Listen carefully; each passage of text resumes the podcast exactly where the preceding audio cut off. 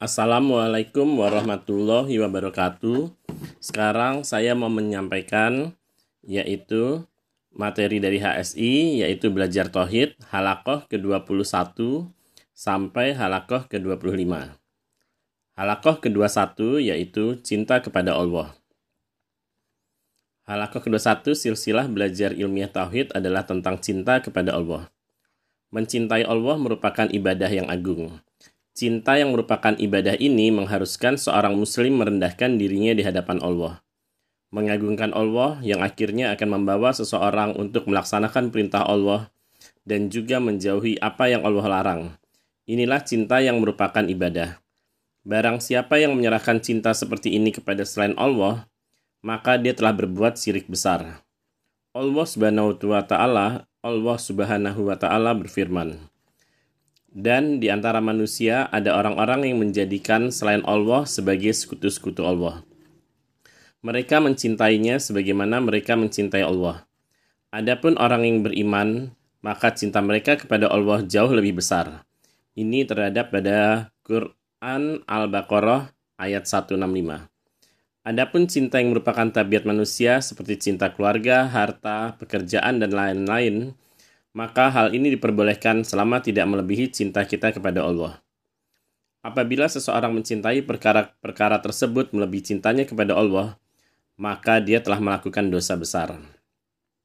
Allah berfirman yang artinya, "Katakanlah, jika bapak-bapak, anak-anak, saudara-saudara, istri-istri kaum keluarga kalian, harta kekayaan yang kalian usahakan, perniagaan yang kalian, kalian khawatiri kerugiannya, dan juga rumah-rumah tempat tinggal yang kalian sukai, itu semua lebih kalian cintai daripada Allah dan Rasul-Nya, dan juga berjihad di jalan Allah, maka tunggulah sampai Allah Subhanahu wa taala mendatangkan keputusannya. Dan Allah tidak akan memberi petunjuk kepada orang-orang fasik." Terdapat terdapat pada Quran At-Taubah ayat dua puluh empat.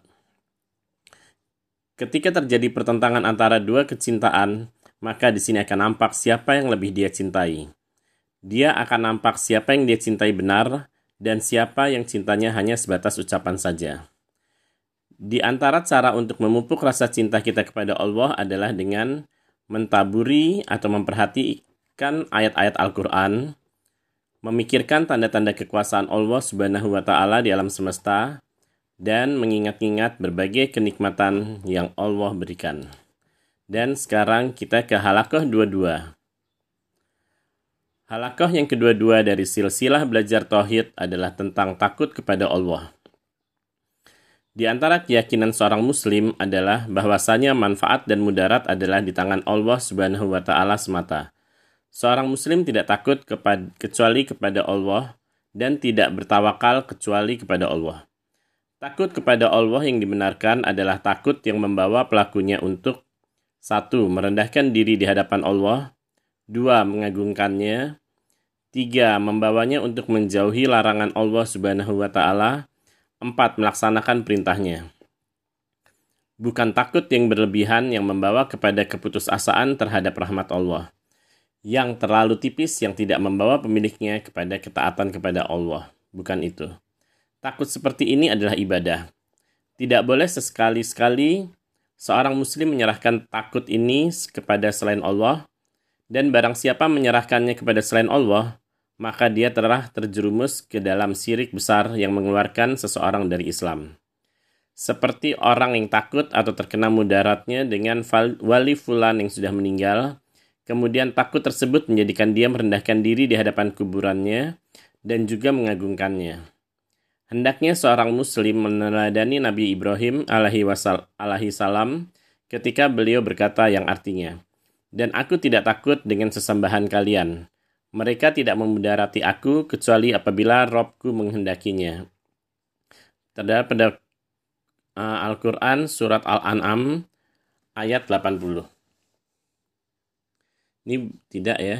Di antara takut yang diharamkan adalah takutnya seseorang kepada makhluk yang melebihi takutnya kepada Allah, sehingga takut tersebut membuat dia meninggalkan perintah Allah atau melanggar larangan Allah. Seperti orang yang meninggalkan jihad yang wajib atasnya karena takut kepada orang yang kafir, Atau tidak melarang kemungkaran karena takut celaan manusia, padahal dia mampu. Allah, Allah berfirman yang artinya, sesungguhnya itu hanyalah syaitan yang menakut-nakuti kalian. Wahai orang-orang yang beriman dengan wali-walinya, penolong-penolongnya. Karena itu janganlah kalian takut kepada mereka, tetapi takutlah kalian kepadaku, jika kalian benar-benar orang yang beriman. Terhadap, terdapat pada Quran, Surat Ali Imran ayat seratus tujuh puluh lima.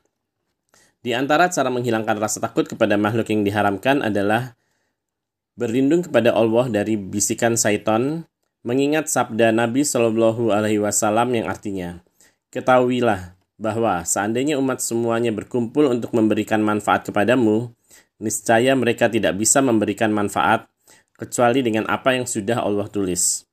Dan seandainya mereka berkumpul untuk memberikan mudarat kepadamu, niscaya mereka tidak bisa memberikan mudarat kecuali dengan apa yang sudah Allah tulis. Terhadap terdapat pada hadis H R Tirmizi dan disahihkan Syaikh Al-Albani rahimahullah. Diperbolehkan takut yang merupakan tabiat manusia seperti takut kepada panasnya api, takut kepada binatang buas. Dan takut seperti ini bukanlah takut yang merupakan ibadah, dan juga bukan takut yang membawa seseorang meninggalkan perintah atau melanggar larangan Allah. Ini adalah takut yang tabiat, yang para nabi pun tidak terlepas darinya. Dan sekarang kita pergi ke halaqah dua puluh tiga. Halaqah yang kedua puluh tiga dari silsilah ilmiah, belajar tauhid adalah tentang taat ulama di dalam kebenaran. Ulama adalah orang-orang yang memiliki ilmu tentang Allah dan juga agamanya, yaitu ilmu yang membawa dirinya untuk bertakwa kepada Allah Subhanahu wa Ta'ala. Para ulama adalah pewaris para nabi dan kedudukan mereka di dalam agama Islam adalah sangat tinggi. Allah telah mengangkat derajat para ulama dan memerintahkan kita untuk taat kepada mereka selama mereka menyeru dan mengajak kepada kebenaran dan juga kebaikan. Allah Subhanahu wa Ta'ala berfirman, wahai orang-orang yang beriman, taatlah kepada Allah dan taatlah kepada Rasul dan ulil amri kalian. Terhadap pada Quran An-Nisa ayat lima puluh sembilan. Ulil amri di sini mencakup ulama dan juga umaro, itu pemerintah. Menghormati para ulama bukan berarti mentaati mereka dalam segala hal sampai kepada kemaksiatan. Ulama seperti manusia yang lain. Ijtihad, mereka terkadang salah dan terkadang benar. Kalau benar, mereka mendapatkan dua pahala. Kalau salah, mereka mendapatkan satu pahala. Apabila telah jelas kebenaran bagi seorang muslim dan jelas bahwasanya seorang ulama menyelisihi kebenaran tersebut dalam sebuah permasalahan, maka tidak boleh seseorang mentaati ulama tersebut kemudian dia meninggalkan kebenaran. Rasulullah Shallallahu Alaihi Wasallam bersabda, tidak ada ketaatan dalam kemaksiatan kepada Allah. Sesungguhnya ketaatan tidak hanya di dalam kebenaran. Terdapat, terdapat pada hadis riwayat Al-Bukhari dan Muslim. Apabila seseorang mentaati ulama dalam kemaksiatan kepada Allah, maka dia telah menjadikan ulama tersebut sebagai pembuat syariat dan bukan penyampai syariat. Ini seperti yang dilakukan oleh orang-orang Yahudi dan Nasrani, sebagaimana disebutkan oleh Allah di dalam firman-Nya. Mereka, yaitu orang-orang Yahudi dan Nasrani, menjadikan ulama dan ahli ibadah mereka sebagai sesembahan selain Allah. Terdapat pada uh, Al-Quran Surat At-Taubah ayat tiga puluh satu. Ketika menjelaskan ayat ini, Rasulullah shallallahu alaihi wasallam bersabda, ketahuilah bahwa mereka bukan beribadah kepada para ulama dan ahli tersebut. Akan tetapi mereka, apabila menghalalkan apa yang Allah haramkan, maka mereka pun ikut menghalalkan, dan apabila ulama dan ahli ibadah tersebut mengharamkan apa yang Allah halalkan, maka mereka pun ikut mengharamkan. Hadis ini Hasan diriwayatkan oleh At-Tirmizi. Sekarang kita ke halaqah yang kedua puluh empat. Halaqah yang kedua puluh empat dari silsilah belajar ilmiah belajar tauhid adalah tentang menyandarkan nikmat kepada Allah. Termasuk keyakinan yang harus diyakini dan diingat oleh setiap muslim bahwa kenikmatan dengan segala jenisnya adalah dari Allah. Allah berfirman, kenikmatan apa saja yang kalian dapatkan, maka asalnya adalah dari Allah.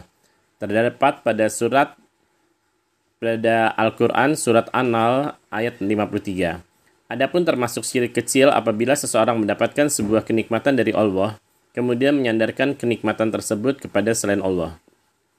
Misalnya seperti ungkapan, kalau pilot tidak mahir, niscaya kita sudah celaka. Kalau tidak ada angsa, niscaya uang kita sudah dicuri. Kalau bukan karena dokter, niscaya saya tidak sembuh dan sebagainya. Ini semua adalah contoh untuk menyandarkan kenikmatan kepada sebab. Allah berfirman, mereka mengenal nikmat Allah, kemudian mereka mengingkarinya. Terhadap terdapat pada surat pada Al-Quran surat An-Nahl ayat delapan puluh tiga. Seharusnya kenikmatan tersebut disandarkan kepada Allah, zat yang menciptakan sebab. Yang seharusnya dikatakan adalah, kalau bukan karena Allah, niscaya kita sudah celaka, atau kalau bukan karena Allah, niscaya uang kita sudah hilang, atau kalau bukan karena Allah, niscaya saya tidak akan sembuh, dan sebagainya. Yang demikian karena Allah yang memberikan nikmat keselamatan, nikmat keamanan, nikmat kesembuhan, dan sebagainya. Sedangkan makhluk hanyalah sebagai alat sampainya kenikmatan tersebut kepada kita. Kalau Allah menghendaki, niscaya Allah tidak akan menggerakkan makhluk-makhluk tersebut untuk menolong kita. Ini semua bukan berarti seorang muslim tidak boleh berterima kasih kepada orang lain. Seorang muslim diperintahkan untuk mengucapkan syukur dan terima kasih kepada seseorang yang berbuat baik kepadanya, karena mereka telah menjadi sebab kenikmatan tersebut. Bahkan diperintahkan pula untuk membalas kebaikan tersebut dengan kebaikan atau dengan doa yang baik. Namun pujian dan penyandaran kenikmatan tetap hanya kepada Allah semata. Sekarang kita berlanjut kepada halaqah ke dua puluh lima. Dari silsilah ilmiah belajar tauhid adalah tentang ridho dengan hukum Allah. Allah Subhanahu wa Ta'ala sebagai pencipta manusia sangat menyayangi ciptaannya. Dialah Ar-Rahman Ar-Rahim. Di antara bentuk kasih sayang Allah adalah menurunkan syariat supaya manusia mendapatkan kebahagiaan dan terhindar kesusahan di dunia maupun akhirat. Dialah yang maha mengetahui dan maha bijaksana. Hukumnya penuh dengan keadilan, hikmah dan juga kebaikan, meskipun kadang samar atas sebagian manusia. Oleh karena itu, menjadi keharusan bagi seorang muslim dan juga muslimah untuk ridho dengan hukum Allah dan yakin bahwasannya kebaikan semuanya di dalam hukum Allah. Di dalam segala bidang kehidupan, akidah, akhlak, adab, muamalah, ekonomi, kenegaraan, dan lain-lain. Mengesahkan Allah Subhanahu wa Ta'ala di dalam hukum-hukumnya adalah konsekuensi tauhid. Allah Subhanahu wa Ta'ala berfirman, dan tidaklah pantas bagi seseorang laki-laki dan mukmin dan wanita yang mukminah, apabila Allah dan Rasul-Nya telah menetapkan suatu ketetapan, akan ada bagi mereka pilihan yang lain di dalam urusan mereka. Dan barang siapa yang mendurhakai Allah dan Rasul-Nya, maka sungguh dia telah sesat dengan kesesatan yang nyata. Terdapat pada Al-Quran Al-Ahzab ayat tiga puluh enam.